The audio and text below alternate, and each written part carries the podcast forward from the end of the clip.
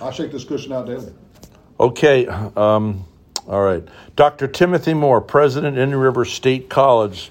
This is the Mayor of the Airways, another beautiful day in paradise. I'm talking with Dr. Timothy Moore. Could you lean in a little bit because it makes Yes, sir. Okay, thank you. Nice to meet you, Dr. Moore. Heard a lot of you, good Matt. things about you. Thank you, sir. Appreciate it. Where do you hail from originally? I'm from Charlotte, North Carolina. Charlotte, North Carolina. And so how did you end up being an educator or an administrator? I'm not an educator. I'm a guy who's had a, a wonderful journey in life. I've gotten to chase the things that interest me, and the composite of those things has brought me to where I am today. The board uh, wanted a, a president that had a different set of tools in the toolkit, and that's what these experiences have given me military, commercial, private, individual entrepreneurism, federal government, and academics. All that blends together to bring me capabilities to this job that I really want to have to transmit to our students to make sure that they are prepared for the, the journey ahead of them. Now, one one thing about your your leadership style is an open door. You literally physically have your doors open, and people wouldn't believe it initially when they were here that they could actually stop in Right. and say hi to the top guy. Exactly. I've had faculty come in here who've worked here 40 years and never been in this office. And I wanted to make sure that the office and the individual in the office are accessible. It's not my office, it's the college's office. I work for the college, I work for these employees. And therefore, if they don't have access to me, then guess what? Then I have no access to them. What does that mean? I lose information. Information is critical. As a leader, you must have access to your people because the best ideas are out on the ground, not in the office. Okay, so it's written that my people uh, die for a lack of vision. You obviously have a vision for this office what, and the school. Uh, and what is that vision? Oh, it's wonderful, President. Uh, we're going to build upon the legacy of the past and prepare our students for the future that comes at them. What does that mean? It means that we're going to drive this value proposition of the lowest cost per credit hour in the state of Florida, uh, even become even more affordable and less of a barrier to entry into their life. Our goal is to take anybody from anywhere with any skill or non-skill and give them all the support they need to achieve their God-given abilities. That means we're going to put tools and resources and connections around them that most community colleges would never dream do or dream about. And why is that? I bring industry, I bring government, I bring uh, other academic partnerships. I'm bringing all those to this college. I, unlike my predecessor, I've not worked here for 47 years, so he was much more in tune as to what this college was, from where it came from, and where it was going. My my goal is to take the, the the wonderful talent we have here, add on a layer of talent from outside, connect it to the world, and watch this thing take off. Because we got to blur the line between academics and employment. That's the goal here. Mm-hmm. It can't be I just hand you read a diploma at the end of your journey here after after two or three or four years and say God bless you, good luck. I've got to make sure you got that absolute launch point into your career path, whether it's self-employment, whether you're working for a large company. It's all about making sure that we have the abilities here to connect you early on in your formal formulated, uh, formative processes here to see that I can do it. I know how to do it. I've got the skills to do it. Now I'm going to go do it. Yeah, like if you want to study, uh, learn how to be an air conditioning technician, you don't need to really study poetry. Correct, but it also doesn't hurt to have poetry in your in your repertoire because at the end of the day, we're not just people who do uh, automatic work and uh, all I am is I'm a mechanic.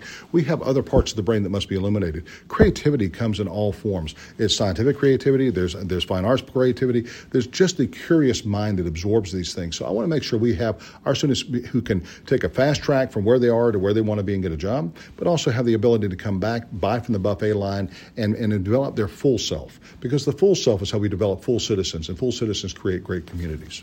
Well, I have to say that uh, on behalf of the professors that I've had here, here I am a 67 year old guy who's going back to school. I'm on your dean's list. I've never, I was never on a dean's list. I was a high school dropout. You're on a good got list my this time. You're on a good list this time. Well, hopefully, and uh, but I want to say this about good lists. It, it, it seems that your open door policy or this uh, this emancipation to be able to speak up really is trickling down to everybody.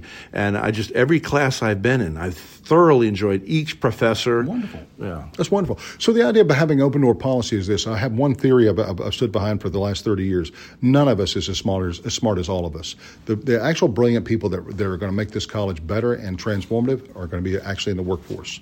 So I learned very early on in my days in the Army, the lowest ranking individual has something important to contribute if the leader will just stop and listen. Yeah, talent is rare, but more rare is talent that recognizes talent. Correct. You correct, sir. Correct. So, is there, if you, have, I mean, this is kind of a difficult thing, this, but like if there's some qualities that you're looking for in your professors that you committed, pref- committed to our students. You've got to be committed to the human condition. If you go to a university, you most likely get a graduate teaching assistant. Here, you get a full professor teaching a class. You get people that are committed to the to the pedagogical arts of communicating information to the next generation. That takes a lot of work. Instruction, taking the human mind and, and preparing it to take a new information and testing it, assessing it, and encouraging it. That's an art form. We've got great leaders here in the academic ranks that take that job very seriously, and that's that's what education. That's that's when magic happens.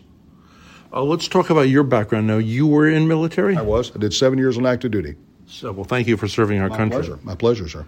Uh, those disciplines did, the, did was that prior to college or after college? It was after college. I went through ROTC at Wofford College, and uh, as my father had done before me, and I went into the military and uh, was uh, determined to make a career out of it. And then uh, after the Gulf War, the first Gulf War, the Army offered early outs, and I thought, you know what, this is a chance for me to be with my family uh, on a more regular basis, and I took a job in industry. Yeah, that's another thing that really separates you uh, in that a lot of people are, uh, are into academics and that's their entire life. Right. You've gone out and you were seasoned in the real world prior to, to being in this position. You want to tell us a little bit about sure, your history, yes, please? Absolutely. It's, it's all about uh, bottom line performance in industry. Uh, I was on, for almost uh, 25 of my 35 years of work life, I was on soft money. I didn't have anybody uh, guarantee me a budget or a salary. I had to go out and earn my way. And so it's through the wits of your, of your intellect and your drive and your intuition and your people skills, how you actually set, in my case, research and development, how you sell research uh, concepts to customers. And so I went out and, and did those things in the industrial world. I did them in the federal world. I did them in the commercial world and did them in the academic world. And so as a result, you, you begin to see how you can blend all of these worlds together. And what I am is I'm a, have the ability to shift between sectors military sector, the, the government sector, the contractor sector, and the academic sectors, and basically pick and choose the best practices from each and bring them to, to light here. Why academics? I love watching the human spirit, the human condition reach its full potential when you give it the opportunity to see that, an individual to see that, hey, I can do this. When the epiphany strikes it, I can learn. And when that happens, then you've got an, an, individual that is capable of doing anything they set their mind to. That's that's education has a redemption quality to it, a redemptive quality to it, but it tends to be in the K through 12 space such a negative reinforcement feedback loop, particularly for young men. They go, I, I, I made a C, Susie made an A, uh, she's smart, I'm not smart, and therefore I'm not going to try. And it becomes this negative feedback loop. This college is about uh, not a not a second chance. This is an opportunity for a first chance to seize your full God-given potential, so you can become whatever you choose to be. And we've had people come here that have dropped out of school, got their GED, their AA degree, and their bachelor's degree, and go off to law school. That's that's the human. That's the power of the human spirit, the human drive, coupled with great instructors and people that believe in them. Because sometimes people come here and their first their first positive reinforcement from anybody in authority or academia is right here in this college. Yeah, my father was in the Navy and didn't have a high school diploma. They immediately separated them and said, Well, you guys are going to swab the deck and you guys are going to become officers. He jumped off that ship two years later, ran, got his GED, and ended up becoming an attorney at law, graduate of Syracuse. Just goes to show you that it doesn't matter where you start, it's what you become. And the military is a great place to shape character. It's a way to put work ethic and discipline to, not discipline in terms of punishment, discipline in terms of setting goals and achieving goals. That's what the military does. But the academic world is necessary for us to have those credentialing uh, uh, requirements met so we can achieve things in industry, whether it's a lawyer, whether that's a doctor, whether that's a, a technician, whether that's a code writer, whether that's an HVAC person. You've got to come through an academic stop somewhere. And that's where we got to take people from what, what has happened to them previously, separate that, distill it down to the individual, the opportunity, as I call it, man, moment, mission, or the individual moment and the mission. The ability to seize your God given abilities through education because it's a gateway. As I tell everybody, education doesn't do a whole heck of a lot for you except one thing it trains your mind how to take facts in and hold them, combine them with experience to create knowledge to solve problems. Every job is on the job training. Every job, whether it's president, instructor, HVAC technician, every problem set is different. It's the combination of facts, experience to make knowledge to solve problems. That's what education does for you. But a lot of people have never had that connection made for them, and they've never had the, uh, the positive results of, of, their actions. And so as a result, they, they don't know they have the abilities. You you broached on something very lately about uh, uh, women. I, I, I, I've always noticed that I think women are much more capable of hypothetical information. For instance, they can sit in a classroom as a kid and they can they can absorb the hypothetical situation. Okay, we're going to learn what a what a ruler is and what an inch is and what a foot is, and the kid's there yawning. The guy, he's there yawning. I was, you know. But then the same take take the same guy and and his father or his grandfather takes him out into the barn and says, "We're going to build a table together. We are. We're going to learn what a, what a what a what a what a foot is. What's a foot? I want to know what an inch is. I want to yeah. because you're going to have relationship. Isn't that odd that it's the woman that's capable I, I of mature, the hypothetical? I yes. think women mature more early than men. Absolutely. And I think men are more like attention deficit disorder, like I am. And you're in a polka dotted room, and everything is Me moving too. and shaking. You can't pay yep. attention to any of it. Yep. And it isn't until we're in our mid twenties that when we mature and realize I've got to make a living. I've got to I've got to leave my mark in this world. And that's when we realize, oh my gosh, you have that coulda, woulda, shoulda moment. I should have studied harder. I should have done this earlier. This, that, and the other. Time is our enemy, and I think that's when we start getting people come here. They they they they they've squandered some time, but they now realize this is the moment. And our team is here to help them seize that moment and make the best of that moment to achieve their God given potential. I keep coming back to that because each individual has a script, a story they can write on their own. There's parts of the, the academy that help them shape that narrative, but they must do it on their own. And because of that, it looks daunting. But at the end of the day, when you be, when you figure out how to do things, when you figure out how you learn, when you figure out how to create a business, when you figure out how to solve a problem, my God, the epiphany, the light bulb comes on, and I realize I can do all of this. And that's the redemptive qualities of a good education. And that's what this place does. Nothing against the University of Florida, great school. But the people that are going to University of Florida are hyper competitive. They're at the top t- top two percent, top one percent of the state. These people are going to succeed if you if you if you put them almost in location. We have a, a vast majority of citizens in the state have, don't have people that believe in them, don't have the right launch point, don't have the right DNA, the right parenting, the right environment, et cetera, et cetera, et cetera. But they too have a tremendous contribution they can make. And if we can give them the right footing, the right encouragement, the right support at the right price point, they can achieve all kinds of great things. Well, there's there's a, there's intelligence that we don't really uh, we're not aware of. And I, I was talking to a world famous kidney doctor, mm-hmm. a surgeon, old guy, and he said, you know, they're only accepting up here at Albany Medical Center. We're only accepting 4.0s. He said the 4.0s don't necessarily make the best doctors. They don't, they don't have the bedside manner. Right. So there's there's there's there's um, talents that IQ tests don't recognize. The test is only a way to make it easier for the selection. It gives me a numerical uh, point in space to compare you versus someone else. The harder interview process is when you sit there and you tell a kid, and I did this when we started a medical school at Auburn University. I've got 27 applicants that look just like you, 4.0s, this, that, and the other. Why should I pick you? Tell me your story about why your story is the most compelling story. And you watch those that understand that and they, they, they, they, turn on. You watch the, the warm light just turn on in them. And the others that are just clinical, hey, I'm just, I'm, I passed the test, I made an A, I did this, I did that. It's almost like it's an automatron. They cannot, they cannot make that pivot to tell that story. The story is what's important because the story is what makes us who we are. It's our past, it's our present, it's our future. It's the story, the individual story that we write about ourselves is the most critical component of what we can do as individuals. And yet we, we distill it down to making A's and B's. A's, and if you have an A, you go here, you make a C or D, E, F, whatever, you're going somewhere else. This is about writing the right story, and the ability to convey that story is what separates you. It makes you memorable, makes you sticky, makes you, hey, I remember this guy. And, and you were right. Doctors, veterinarians, when I worked at the veterinary school, the best veterinarians, the best doctors are not the ones that perform highly on the test a lot of the times. It's the people who have the bedside manner, the people that can convey empathy and sympathy and, and, and factual knowledge and take, regardless of what the individual's uh, technical background is, I can take this very complex health problem and distill it down to where you understand it. That's a gift. Does that work for you as the president of Indian River State College in that there's 28 schools vying for public uh, monetary resources, right?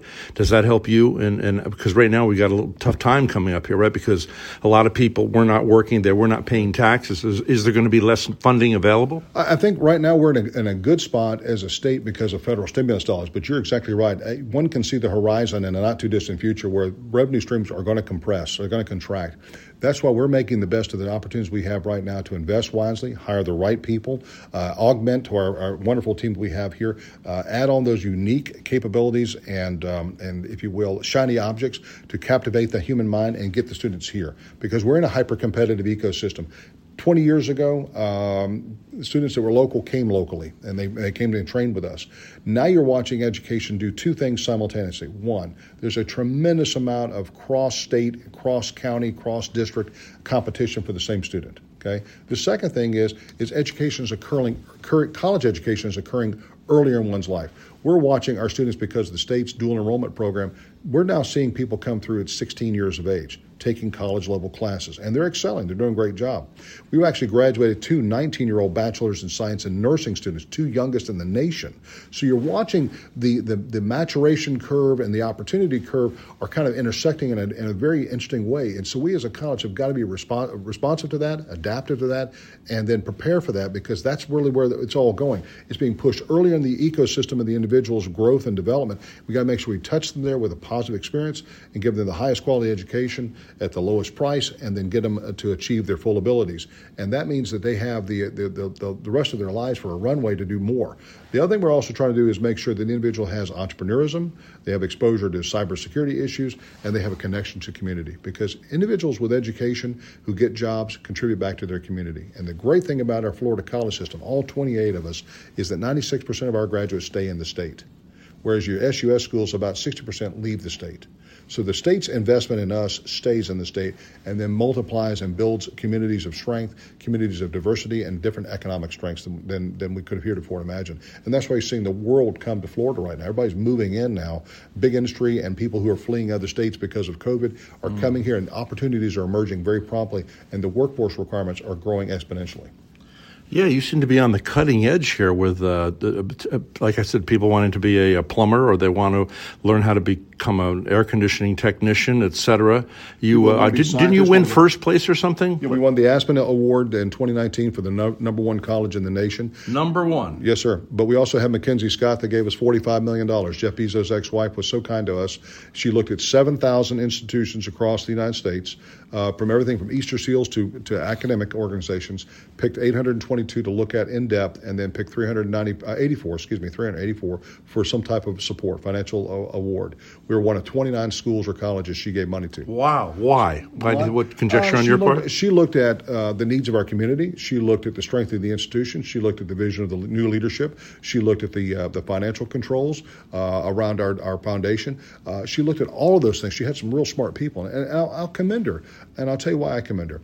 Uh, Bill Gates built his own foundation in his name, and he's saying, "I'm the smartest guy. I'm going to tell you what I want you to, to look at bidding on, and then I'll invite you to send your ideas to me, and then I'll, I'll pick who wins." Ms. Scott did it differently. She said, "I'm looking at the strength of the institution to change lives, and I'm going to give my money to the people best uh, capable of spending those dollars to make better things happen for others." And so we have a compact with her, basically, and that is she's given us her trust, her vote of confidence, and we're not going to let her down. We're going to go out and deploy these dollars in ways that transform lives uh, make our community stronger, uh, tackle our diversity issues, help those in need, and basically elevate the human condition. And that's what our mandate is from her.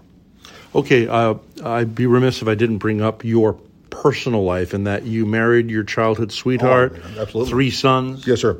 My wife, Robin, and I, we've been married now 36 years. Uh, we've known each other since we were in high school. Three sons. Uh, our oldest is a physician, married to a physician with our grandson in Mississippi. Uh, our middle son is a is a, a, professor at LaGrange College, and our, our, youngest son is just finishing up his PhD at Auburn University. So very fortunate. I made them boys, but she made them all men. Now, your mission, if you succinctly could say your uh, your mission statement to the people that are listening to this or will read oh, this in Vero's Voice magazine. The easiest thing I, I, tell people at this college, we have three points of true north: mission, student, and community. The mission is we take anybody from anywhere with any attribute or any deficiency. If you don't quit, we don't quit. We're going to help you achieve your God given abilities. Second thing, students, no matter where you come from, we're going to give you that wraparound absolutely kit glove treatment to ensure that your time here is the best it can be and that your branding with us and that your ability to look at this time at your time and investment here at this college has been worth the investment. And then lastly uh, to the communities where we serve we're committed to turning out great citizens who do great things economically socially to help improve the communities where we're here to serve W- will you still have the arts here, or are we eliminating? Yes, no, we're not eliminating anything. Our arts are our fine arts are a tremendous draw card. Uh, they're they're important to the community. They're important to the human and social condition. We're going to continue to push on that. We're also going to grow our STEM programs. We're going to grow our computer science programs, our entrepreneurial programs, and our allied health and nursing health programs. What's a STEM program? Uh, science, technology, engineering, math. You may not realize this. We have the sixth ranked, uh, uh best ranked uh, uh, biology program in the nation. Wow. Nobody would think a community college would would think that way. We've been uh, talking. When I was at Auburn University, I started a medical school uh, there. Uh, the gentleman that did that, I brought him here, and they were absolutely amazed at, at, the quality of our faculty, amazed at the quality of our students, amazed at the the just the, the beauty and, and functionality of our buildings. And my team is has just done a great job. So we're able to compete, as I used to say, we're punching well above our weight in the educational space. We want to make sure we're providing the very best, highest quality education at the lowest price point to the greatest number of people who can achieve uh, uh, launch points from here to go on to wherever their life will take them. At the end of the day, as I tell the students, the degree doesn't make you; you make the degree. This college can make you uh, make you prepared for the jobs that are coming at you, but it's up to you. It's what drives you. It's where you want to go in your journey in life, and and time is your only enemy just as a uh, as an advocate for the senior citizens, one of which I am now, uh, and that is that uh, when I was when I was a young man, the, like I, I, was brought up in Poughkeepsie near Vassar College, and they would allow I don't know if they called it mentoring. You were allowed to you were allowed to sit in on the classes. Sure. Is, audit. Is there any chance that that could Absolutely, come back yes, for those of us that can't maybe afford to pay for the credit hours? We also do a lifelong learning program here. We bring in individuals from outside of our area, sometimes inside of our college, to provide uh, lifelong learning opportunities because we know our senior citizens like to stay engaged mentally. We also know that mental stimulation is part of a longevity and, and yeah. quality of life. And at the same time, we want to make sure that we have a connection between inter, intergenerational connection. And I'll give you one last thing. Uh, several months ago, when I started my term here at this college, I ran into a gentleman who was 74 years old old, military veteran who's retired, coming back to get his GED because he wasn't going to go out wow. in this world without his high school diploma, even though he'd worked great. his entire life. So education and learning and the and the human spirit can all intersect at this great college, and it's an opportunity we take you as you are to get you where you want to go. That's that's that's really what it's all about. And as I tell my team here, the answer at this college is yes. If we need to do it, we'll do it. The answer is yes because we're here to change lives. Well, Dr. Moore, I want to thank you for your open door policy yes, and for sitting down and talking with yes, me. Sir, and I hope it won't be the last time we converse. Thank you, Red. I appreciate your time. Thank you, sir.